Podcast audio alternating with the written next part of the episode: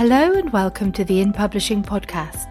Our guest this time is Esther Newman, editor of Women's Running magazine. Esther joined the magazine as editor two years ago and oversaw its redesign and relaunch to become a more inclusive and positive champion for women who run.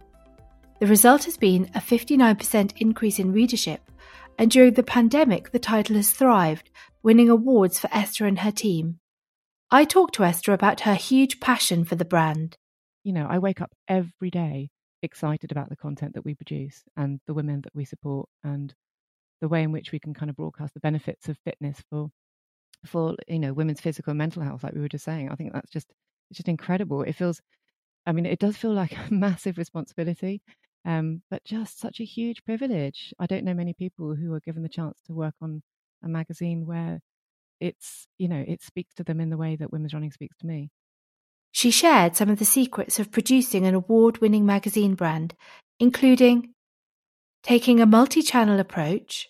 And having those different voices, having those different channels um, is a fantastic way of being able to speak to, for instance, younger runners on Instagram, slightly older runners on Facebook, um, and kind of a mix of both on the podcast.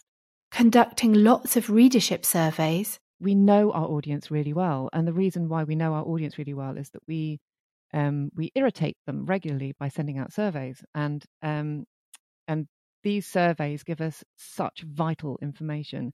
And having a brilliant team. You know, Women's Running is an iceberg. um, we have so much going on underneath. Yeah, that award was absolutely lovely. I'm looking at it right now, actually, and it's it's just testament to the strength of of, of our team.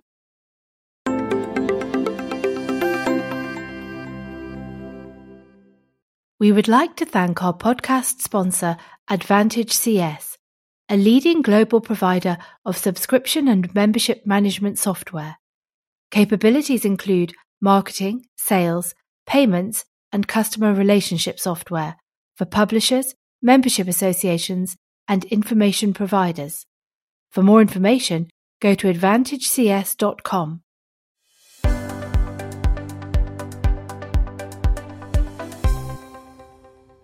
Esther Newman is the editor of Women's Running magazine, which has gone from strength to strength since it was bought by Bath-based Anthem Publishing in twenty eighteen, increasing its readership and winning awards. Esther, welcome to the In Publishing podcast. Thanks for having me. So you became editor of Women's Running two years ago, I believe, in January twenty nineteen. Yeah, that's right. What was your mission statement when you took on the job? Oh, wow. Um, I'm not sure I had a mission statement as such. It was, I was in a really, really lucky position because, um, to be honest, initially I was hired freelance just for um, the refresh and the rebrand of it. Um, and I was really lucky because basically they, they kept me on. They asked me to stay on and, and become a, a, the editor permanently. Um, so I was completely delighted because, to be honest, it was kind of love at first sight, and I, I, I was desperate to stay on. So, I mean, when I when I first started, we we it needed it needed a redesign. It was crying out for it. Um, so I, I did that with kind of a sort of few central pillars in mind. We needed to increase diversity um, in terms of content and imagery. Um, we needed to remove anything to do with weight loss immediately. Um, and I wanted to broaden its demographic. I, I did want to increase the readership, obviously, um, and increase the audience. Um, and I felt that it was missing out on the kind of younger beginner audience. Um, it just felt it felt like it was an important mouthpiece. It is an important mouthpiece. So, you know, alongside talking about fitness, we we could also be talking about women's health, you know, both physical and mental. And I think it's impossible to do that without speaking about women's politics, even if the women that we're talking about wouldn't classify it as such. Um, I discovered um, very quickly that there was so much that we needed to highlight in the world of women's running, kind of huge inequality still, um, disparity in terms of the types of content that's covered when it comes to running. Um, and, you know, there are still unequal distances in cross-country running, for instance, which is utterly ridiculous. I mean, you, you wouldn't have women running fifteen-mile marathons while men ran twenty-six-mile ones. I mean, not now. Um, but this this is just like one of the points that still needs arguing, because so many runners, in fact, you know, so many women cross-country runners are opposed to change here because they don't understand the argument and they don't want to run longer distances. um, which isn't the point. We've never argued that women should run longer distances. We suggest that both distances are open to entry from men and women. I mean, this is just what, like one thing, but you can see um, it's it's easy to get hot under the collar um, about issues that affect women and women runners. There's, there feels like there's so much work to do and so much information to understand, um, and so many women to talk to. Well, we'll we'll come on to some of those subjects in a bit more depth. Um, but first, I wanted to ask about you. Um, you've been a magazine journalist for over twenty years. Can you tell us a bit more about your journey to where you are now? Uh, yeah, sure. Um, well, I've been living in Bath since I um, came here to go to university. So um, it was a natural step for me twenty years ago to go straight to Future Publishing, um, which is kind of in the late nineties. Um, and I worked there Um, on T three. That was my first magazine as a production assistant, and those were sort of the, the glory days of old Future Publishing. It's having an, another sort of set of glory days now, but yes, um, yeah, but back then it was a sort of the the gaming days of it. Um, uh, there was kind of these sort of it, it just felt like a big a big party. It felt like extension of university days, because um, it you know it was around the time it floated on the stock market, and um, the PlayStation Official PlayStation Magazine was outselling F H M, um, and it was yeah it was growing fast and things like that. So it, it was it was really easy for me to kind of hop about from magazine to magazine. So um, that's what I did, um, kind of gradually working my way up. Um, and I kind of, I worked. My background is mostly in production, um, which I think is I mean I'm biased, but I think that's um, a great start for an editor, because you you know in terms of quality and management, um I think it's a real kind of bedrock to editorship, um and so I yeah I worked um on lots of magazines there, um eventually ended up in their customer publishing agency, which is now called Fusion, um editing uh, a number of things there for for brands like B T and P C World, which was um which was brilliant, much more fun perhaps than it sounds, um loads of hard work, but there was definitely something in having that kind of double readership, having um, both a client and the reader, um, and that really hones your skill as an editor, I think. Um, so I moved there um, from there to I was operations director there for a bit, um, and then there was a bit of a hiatus because of kids. Um, so that was about nine years ago why, when I eventually left, um, and I've worked in freelance and full-time publishing roles since then, but I think um, something I, I really wanted to say actually today was that it really does take a while to get your career back on track after taking time off to have kids, um, or even just reducing your hours. I mean, this, like women's running, this is my dream job, and I've been incredibly lucky. But I think, you know, the fight to get recognised, the struggle to not feel guilty if you've got to leave to pick up kids, um, you know, that just the daily grind of kind of proving yourself worthy is is quite relentless. I think it's so hard for women who want to have kids. Um, men men just don't face this issue. No, no male boss of mine with kids has ever had to deal with any kind of hiatus in their in their career. They just take a couple of weeks off to make tea and change nappies, and then it's straight back. Um, whereas women, we have to decide whether to like delay our careers or um, or chuck a spanner in the works if they have kids later on, like I did. Um, so I, yeah, I'm sorry, I could go on about this. But no, I mean it's it's, it's it's it's absolutely true, and it's a situation which I have been in and and I'm still in in, in many ways. Um, so I completely ad- identify. I have um, three children, so I do I do absolutely understand. um, and and it's you know it's not talked about enough. I think I think you're. It's great that you're bringing it up, because it's not something we talk about very often. Yeah. Um, What about the running side of things? Were you always a runner? Um, we presumably you ran before you took this job on, and and I noticed from your podcast that you're now coaching other runners. So was that something that was there beforehand? Yeah, I've I've always been a runner, and um, this is thanks to my parents. Um, my dad was always a, a massively keen runner. Um, in fact, he entered the London Marathon in the first year that it was launched. Um, but never ran it due to injury. And in fact, that went to my mum. So about three years later, I think in eighty-four, eighty-five, she ran it. Um, so yeah, so they've both been runners. So they've both really influenced me greatly. Um, so I, I used to run with them much to kind of, you know, people didn't run that much. I mean, there, there was a few sort of men with moustaches and short shorts back in the, kind of the early eighties, but there weren't that many kind of ten-year-old girls um, sort of plodding around streets. I was never fast. I was never a track runner. I was always slow.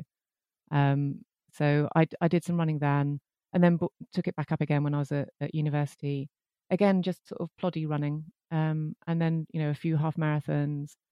I've I've never um, I've never really been well. I've never been fast. I've never been out for P Bs or anything like that. I, it's just you know I, I think quite early on I realised what a benefit it was to my mental health um, to just get outside, to just go for a run, just to have that sort of me time. And I think that kind of running really resonates with the audience of women's running. Um, and I think a lot of a lot of our audience run not to get incredible times and not to kind of beat other people, but to just sort of enjoy the time out there. And so I feel like even though I'm a very, very average runner, I think that I have there's a lot of commonality between me and our quite broad audience. Well, I wanted to ask about that broad audience because um, you say that women's running is for everyone from the superstar pro runners to the everyday plodders. And how do you manage the balancing act of catering to those different audiences? Oh, it's really hard. Um, I'm I'm not sure we manage at every issue, but we really try.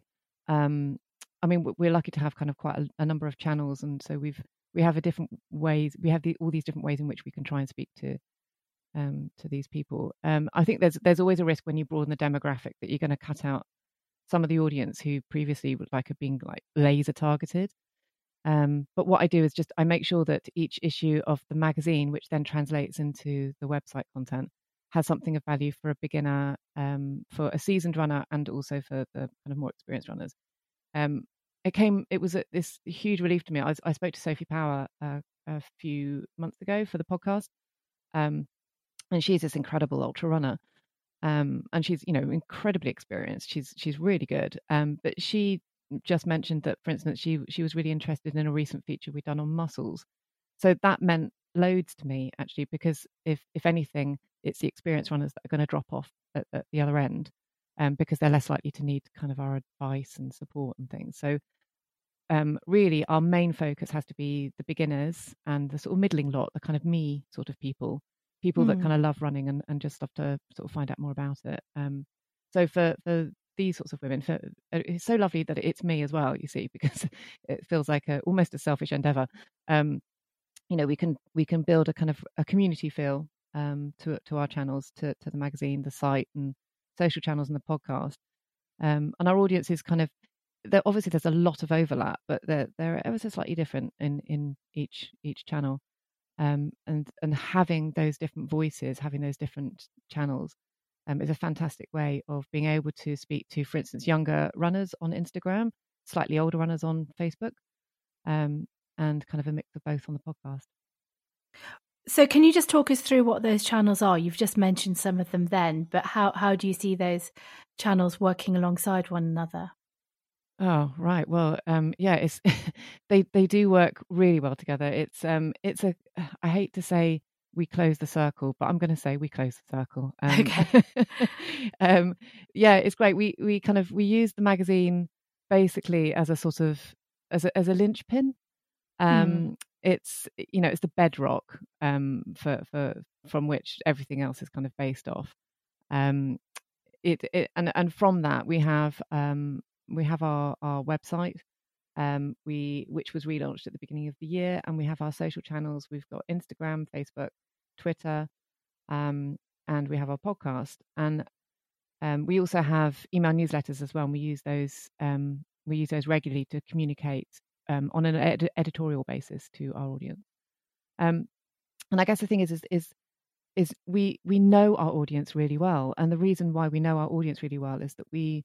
Um, we irritate them regularly by sending out surveys, and um, and these surveys give us such vital information that we know precisely who listens to the podcast. We know who engages with us on our website, who who engages with us um, on on Instagram and Facebook, and and through the magazine. And it means that we can kind of micro adjust those channels to ensure that, for instance, I mean, we know that we have a younger audience on Instagram. So we we talk to them ever so slightly differently than the the slightly audience that we have, uh, slightly older audience that we have on, on Facebook, um, and we kind of, a lot of content goes across all channels, um, that's for sure. But but what we can do is is we can, for instance, we can have much longer form interview pieces on the website, and they can appear there first. Like, for instance, we, you know, Sabrina Pace Humphreys, we interviewed her first of all for the website. So Holly interviewed her for that, our digital editor, um, got a really nice long piece with her. And then as a result of that, because we'd made the connection, I wanted to have her on the podcast. Um, it also meant that we could have her in the magazine. Um, and then we would use our our social channels to to kind of nudge people in the direction of the website article and also the podcast. Um, and then we focus on it um, in one of our email newsletters as well to to kind of contact uh, the people that are on that list to see if they could come into the podcast or to read the interview online. So, you know, so everything kind of works together. Um, I wouldn't say seamlessly. There are some very obvious seams, I think, but um, but we we we work together so that so that all the content is available in in its kind of in its best format on on each channel. So what do you think makes Women's Running different from other women's health and fitness titles? Oh, um, well, it's better. Um, no, maybe not. Um, I don't know. I think I think our, our like our, our change of focus, I think, since we rebranded especially, um, like it's the way that we focus on the positive effects of, of a healthy lifestyle make us stand out, as opposed to other brands focusing on the negative. Like, we're not about the guilt at Women's Running. We like we don't ask our audience to change their bodies, and we don't present them with images of models. Um, we promote a healthy attitude to fitness and to food, um, and we encourage our audience to do the same and to support each other to achieve whatever goal they want. I mean, Holly just launched our digital editor just launched a digital campaign at um, the twelve Days of Christmas. Um, to kind of inspire and motivate our runners. And the first challenge of which was to have a mince pie after your run. Um, and that's kind of, that's the sort of, that's the ethos that we want. It's about kindness and support. And it, it's not about losing five pounds. You know, well, I was going, why, why is it so important to you not to focus on losing weight? It's the women thing. mm. um, it's, it's going... It's, it's it's going to onto magazine stands. It's going into supermarkets, looking at magazines, and and and realizing that all those magazines were just spouting such kind of poisonous messaging for women. Mm. Um, I spent loads of time researching the market, you know, two years ago, and I it's just upsetting. Um, and it's that's true of the sporting market as well as lifestyle. Um, shan't name names. But that kind of new year, new you thing, the cut five pounds of fat, lose belly fat, get firmer abs, get beach body ready. It was everywhere. Um, it was on absolutely every single magazine I looked at. Everything was trying to persuade women that they were somehow not perfect, um, and that they needed to change. And I know that we are about fitness and health, but we're not telling people, we're not telling women that they look wrong. Um, like, and we sell a fraction of what those big running and fitness brands sell, but it's been really interesting to see how actually they have, after a little while, followed our lead. And mm. um, I mean, I'm really glad they have, because I don't, I don't want women to have that sort of rubbish thrown at them every day. It's, it's bad enough as it is. Um, but, um, but yeah, it's been lovely to see how these big brands have picked up on some of the messaging that w- that we've been doing. And one thing that you have talked about a lot is the benefits for mental health of running. Um, you had Bella Mackey on the cover talking about that. Um, so, so why is it important to you to talk about that aspect? Because, because runners invented mindfulness. I mean, it's it's it's so important. When um, on one of our surveys, we we asked our audience why they ran. And I think it was something like seventy percent of them said that they either ran for the, their mental health or they ran for me time. And I see those two things as as as the same. And because running for me time is is so important. It's so important for your head. And, you know, people run, um, you know, they they they discover that they can run in a group, and that the kind of the social aspect is the thing that makes them feel brilliant. people run on their own like I do, and they, they realize that the escape from day-to-day life is the thing that, that kind of, that, that gives them a kind of a reset switch. And it, it's, it's so vital for us. I mean, especially now, I mean, it always has been, but especially now. Um, and we know that there is, you know, that your mental and your physical health are intrinsically linked. You know, if you are, if you, if you nurture one, then you'll be nurturing the other. And um, I think for, for women, for runners, for, for all of us globally during the pandemic, that our mental health, you know, it's never been more important to, to support that. Well, when you were named Editor of the Year recently at the P P A Awards, the judges praised you for your holistic approach and your ability to see the full picture, and also your willingness to take on wider issues. Um, I know it's a really hard question to answer about yourself, but what what do you think makes you a good editor? um, I don't know. Um, I mean, I, I was absolutely chuffed to bits with that award. I can't tell you how much I screamed when I got it. It was I, I just wasn't expecting it at all. Um, and you know, everyone else that was nominated were just, these just amazing people. So yeah, I'm I'm not sure. I think um, I've been I've been fortunate to have been um, under the editorship of of some really great editors um, who have been massively inspiring. Um, I was. Uh, in my first job, when I was working on T three, my editor there was Paul Pettinger for um, a couple of years. And I mean, he actually went on to become one of the three founders of Anthem Publishing, along with John and Simon. So there's a really yeah. nice circle there, actually. Um, and the thing about Paul was that he was an absolutely brilliant manager. Like his leadership and and kind of very gentle management was, I think, really underrated at Future at the time. And I think people with like a passion for the subject, they they tended to get promoted quite quickly. But his kind of management style, I think, stood me in really good stead, especially in Future, when at the time there wasn't really a brand that kind of spoke to me. Um, and with Women's Running, the thing that has inspired me there really is is simply the subject matter. Um, it's kind of both those words, that, that, like the women and the running, and to be able to manage a brand that I feel deeply passionate about, but using that sort of management philosophy that was first taught to me by Paul. Um, and also just, I mean, you know, I wake up every day excited about the content that we produce and the women that we support and the way in which we can kind of broadcast the benefits of fitness for, for, you know, women's physical and mental health, like we were just saying. I think that's just, it's just incredible. It feels, I mean, it does feel like a massive responsibility, um, but just such a huge privilege. I don't know many people who are given the chance to work on a magazine where it's, you know, it speaks to them in the way that Women's Running speaks to me. It's been a year of awards because you, uh, Women's Running was also named Magazine of the Year at the um, A C E Awards. Uh, and one of the things that the judges pointed out there was that you've been through a relaunch and a redesign, you've increased the cover price, and you've still managed to increase your readership by fifty-nine percent um, in the past couple of years. Um, So what's your secret? I, I don't think that's a secret. That's the team. I think yeah. it's, um, you know, Women's Running is, is it's an iceberg. um, we have so much going on underneath.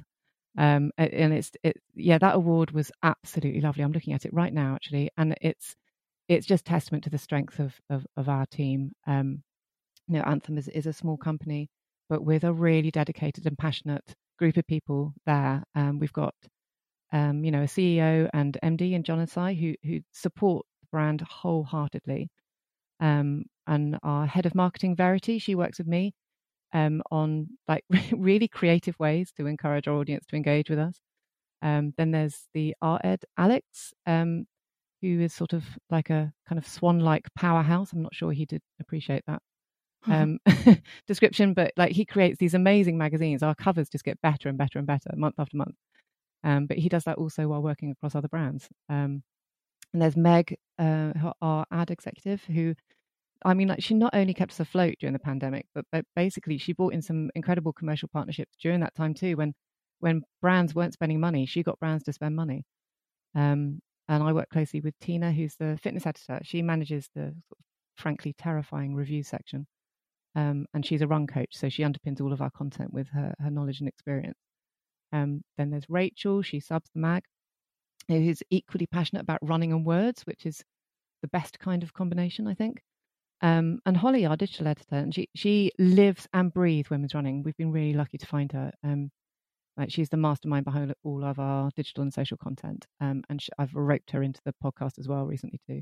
So it, it's not a secret um, at all. There's there's no secret formula. It's just good people who are passionate about the subject matter. Um, and we we just we put our heart and soul into women's running, which I think um, is pretty obvious.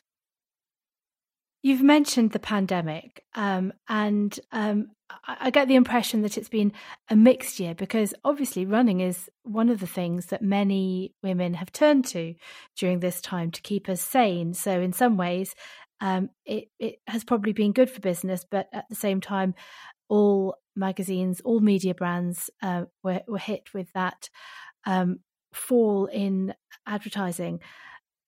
Has it? How has it affected you, and has it prompted you to rethink your strategy in any way?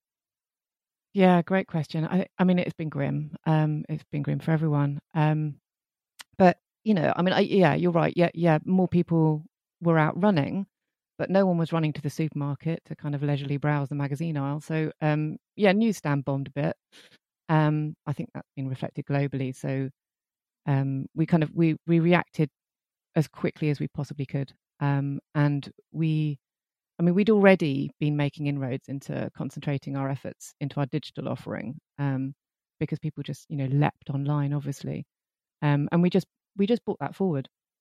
So, you know, our audience is incredibly engaged on Facebook and Instagram. So we just, we just, we just, but, you know, we worked like the clappers to keep them informed, um, especially on, on things that might not seem as though they're important to the, you know, the wider population during a pandemic, but things like race cancellations, that was quite high on our list, um, and general kind of information about health and immunity, you know. Um, so we we saw some um, some really big spikes online with some of that content, um, and we used those spikes. We sort of carried that wave really um, to keep our community engaged with us as a brand, um, and we've continued to do that after the first lockdown. Um, we sort of brainstorm daily really to figure out ways in which we can kind of keep that core audience happy, and to figure out ways we can kind of harness new runners to our community, um, that are kind of that sit outside of um, a, any kind of reliance on on newsstand. So we've had to be kind of quite agile. Um, it might not feel like it at the time, but but sort of launching things like like virtual races, um, launching the podcast, um, interviewing race directors at a moment's notice, um, you know, them them. then kind of writing up those sorts of interviews and popping them up online really, really quickly, um, to, to kind of um, satiate that sort of appetite for information. Um, so it's been it's been really hectic, but we've learned so much about the industry and our audience at the same time. So it's been it's been a, a, a tough but good learning curve. This has also been the year of Black Lives Matter, and you've been at the forefront of tackling diversity in the world of running. Can you tell us a bit more about that? Yeah, um, well, it, that's been that's been quite deliberate. Um, it's when we started the redesign two years ago. It was it was the first pillar that I created and stood by. I had I had several things um, that I, I wanted to do.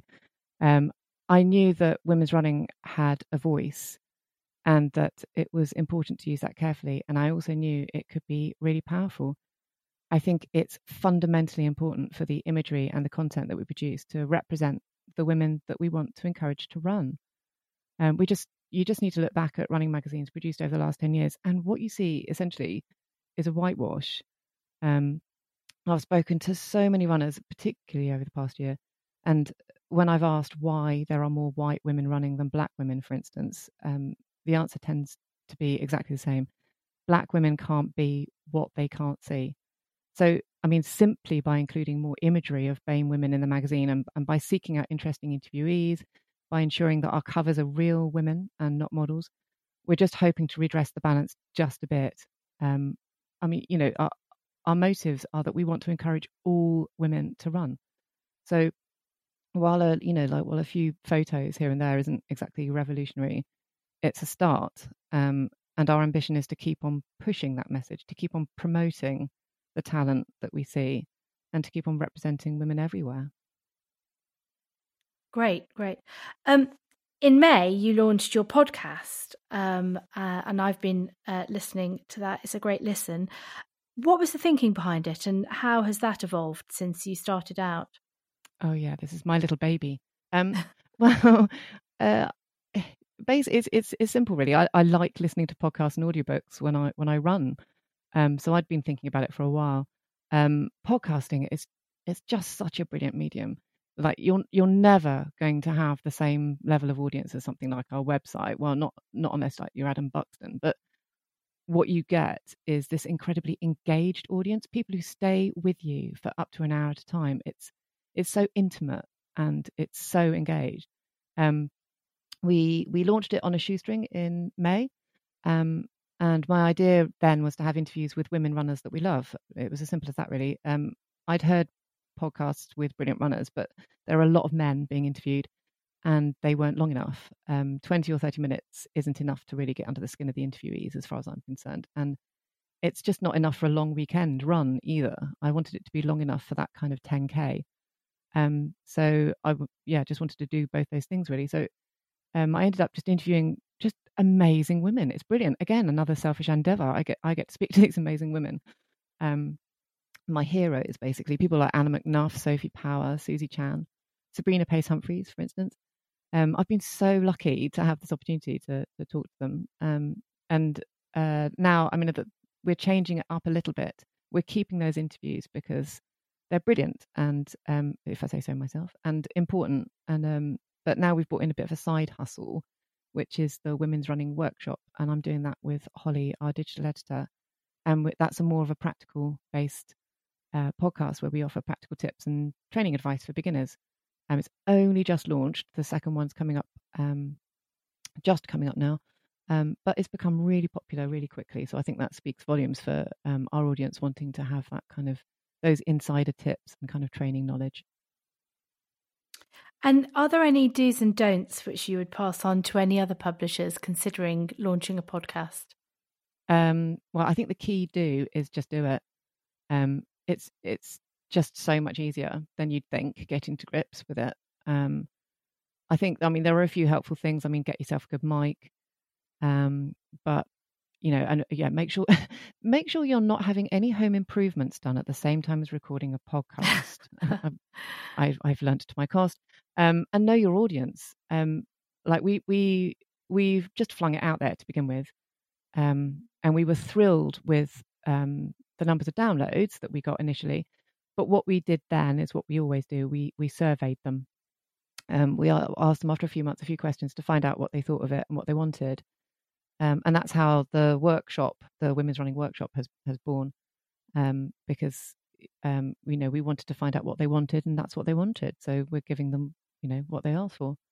Um, and commercially, it's been really interesting as well. I I didn't realise quite how much brands would would enjoy being a part of it as well. I, I didn't have a clue they'd be interested in working with us, especially because, you know, especially when we when you launch, it was it was quite small, but they love the medium because they realise there's they realise that the audience is is tiny. Well, not, you know, comparatively tiny. It's quite small, but they're so hyper engaged.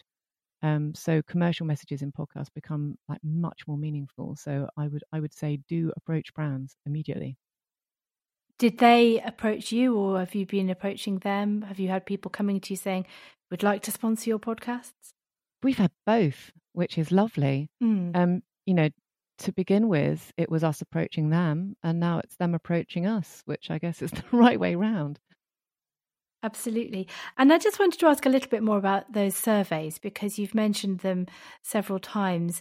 Are they done in-house? Do you have external people doing the surveys? And, and then how do you take that information and feed it back into uh, the magazine?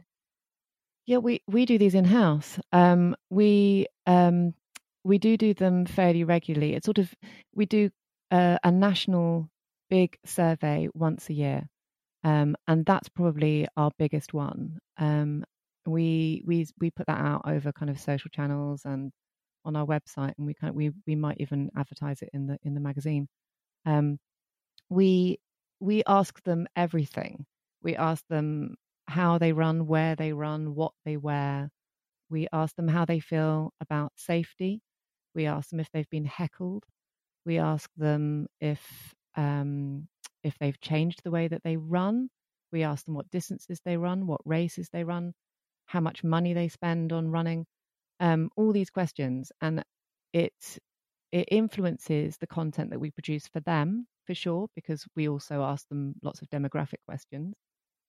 Um, but it also helps us teach the brands and the industry what runners want um, and what they're prepared to do. So we're able to go back to the industry like we did at the beginning of this year. Actually, we went to the National Running Show in January, and we were able to then explain to the industry that runners were interested in ten K races and half marathon races more so than marathons, that they that they were actually spending probably four times as much money as we thought that they were, were spending. Um, and that there were particular brands, shoe brands and clothing brands that they were more interested in than others, which obviously has a huge impact on, on the industry that we work with. Um, so all of that is, it, it's so important, and it kind of, it underpins our authority, I think, um, within within the running industry, within the, within the fitness space. Um, and we also, I mean, alongside the kind of those big, we do those kind of big surveys, which I think are, are hugely important. We also do smaller ones to kind of just grasp an appetite of of what runners want, what they, you know, what they think of the podcast, what they think of the magazine, what they think of the website, um, because we want to make sure that our content reflects who they are rather than kind of forces them into a corner, you know, and and tells them what they should be. Um, yeah. You know, we want we want it to be a conversation, not um, a dictatorship. We've already talked about social media um, and your different channels, but I just wanted to come back to that and, and ask whether you have an overall social media strategy. Yeah, we yes we we do. Um, I mean, I, the the magazine is our, is is the bedrock, as as I've said before, but the um like the website and the social channels, that's kind of really where the excitement is. So what we realised quite early on is that there's while there is an overlap, an obvious overlap between all those audiences, they're actually really distinct. Um, and so what's worked to our benefit is is acknowledging that distinction. Um, so um, as with most people's audiences here, um, our Facebook audience is ever so slightly older on than our Instagram audience. So we need to strategize there very carefully to ensure that the content is appropriate on that channel. Um, and, you know, so so we we kind of, we... We we what we want to do is to ensure that everything that we put out speaks to the relevant audience, um, and we also want to ensure that what we're doing is to open up conversations with our audience. So we strategize about that to make sure that they're they're talking back to us and talking amongst themselves, um, because we want to promote a community feel um, in all of our channels. So while while we're giving them frequent advice and, and and kind of motivation and things like that, we we do want them to support each other as well. Um, we also want to entertain them. Um, so, you know, as I was talking about earlier, we we kind of we want to nudge them back into the website um, to to look at, at things that would entertain them, um, that would uh, give them proper advice about shoes, about gear, and um, motivate them with interview pieces. Um, And we've done things like um, Instagram lives and things like that to kind of draw in some audience in the evenings. Um, and it's kind of another, it's sort of like a, a sub channel of Instagram. Um, and that, that's gone down really well with our audience too. I think, I mean, us, us, we've tried to be, because of the pandemic, we, we've tried to be at least digital equal, if not digital first. Um, our audience digitally and socially is far greater than we have in print. Um, so we we know that we have, um, we, it's an important role to kind of keep all those people connected um, and and engaged. And I mean, you know, our strategy now is to grow that audience while continuing to support them all um, through those various channels um, and to ensure that we continue to give them the best advice possible. Another area, um, moving on from diversity, is different gender identities. And again, uh, this is something that you've celebrated. Um, and I wanted to, to ask a bit more about that. Yeah, I mean, again, it's, I mean, I, it, it's just sort of, um, as far as I'm concerned, it's, I mean, it's fundamental to the brand that we, you know, we support all women to run. Um, and, you know, that every single woman should be encouraged to embrace their fitness in whatever way they feel they want to do that. And, and I, I think it's just what, what I found, find kind of concerning, what I find, uh, the, the thing I don't understand is other brands that don't support all women or all people to run. And I think, you know, it's not like we have to do that much to make people feel included.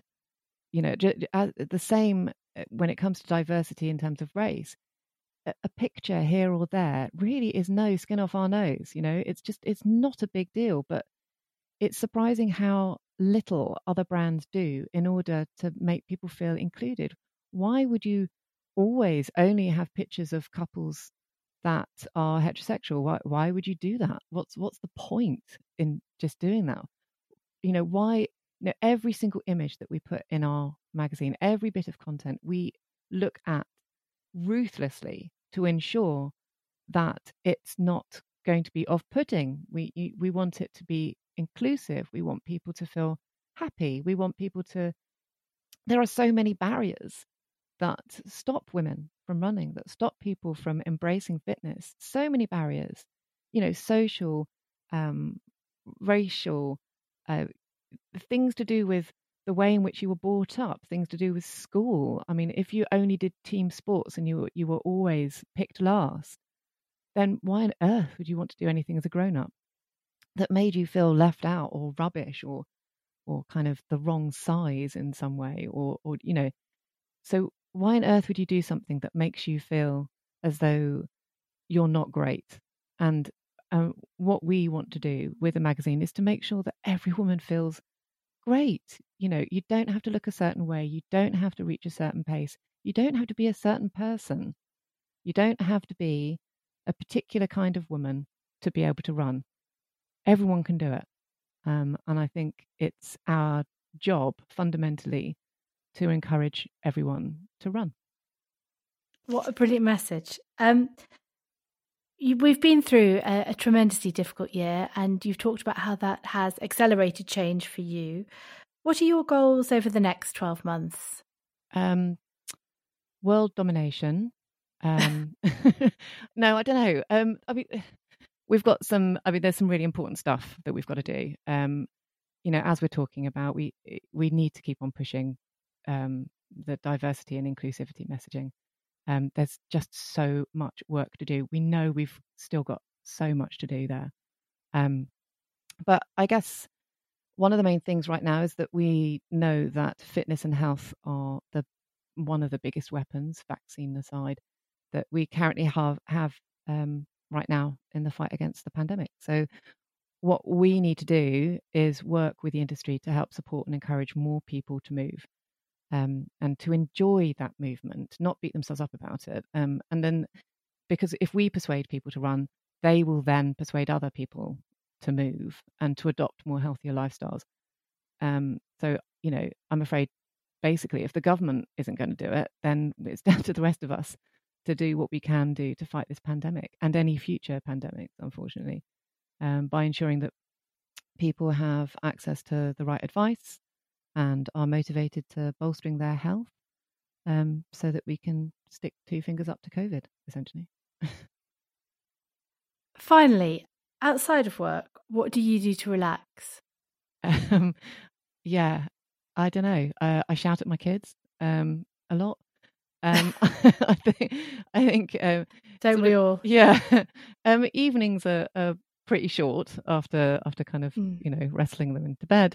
Um, But, you know, that sort of time, I think uh, when I get half an hour or so, then um, at the moment, I'm currently rewatching West Wing, which is a massive indulgence. And so I'm really enjoying that. Um, and, you know, with a bar of Green and Black's salted chocolate, then that's that's all that's all to the good. Um, but yeah, in order to relax, I also run, surprisingly enough. Of course you um, do, yes. Yeah. So um, most days start with a bit of a run or a boot camp. Um, but yeah, the thing I look forward to the most, I think, um, is probably the weekend long run, um, which is me and an audiobook um, and probably a pair of trainers I have to test for the magazine, and an hour to myself, which is glorious. Um, and then I come back and I shout at the kids a lot less, and I, I eat a second breakfast. Um, so yeah, so it's it's all good. It's that basically. And justify that that bar of Green and Black's. Yeah, totally. Yeah, yes, although it doesn't yes. need to be justified. no, no, of course not. And and and out of interest, what is a long run for you? Um, it depends if I'm in training. Um, I at the moment I've come out of training, so um, maybe an hour. Um, you know, nothing, nothing too too heavy. Um, nice and slow. Uh, yeah, I think that'll do me. Esther Newman, thank you very much for being our guest on the In Publishing podcast. Oh, thanks for having me.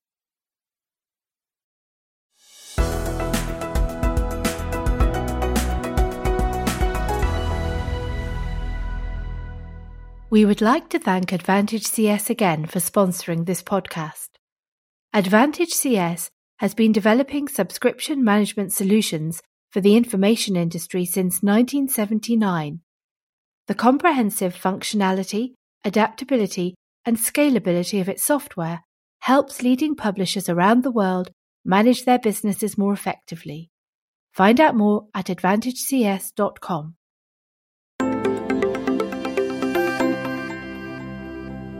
Thanks to Esther for being our guest this time. If you want to find out more about Women's Running, visit womens running dot co dot u k or follow them on Twitter and Instagram at Women's Running U K. If you want to know more about In Publishing and catch up on previous episodes of the podcast, go to in publishing dot co dot u k. Thank you for listening, and please join us next time on the In Publishing podcast.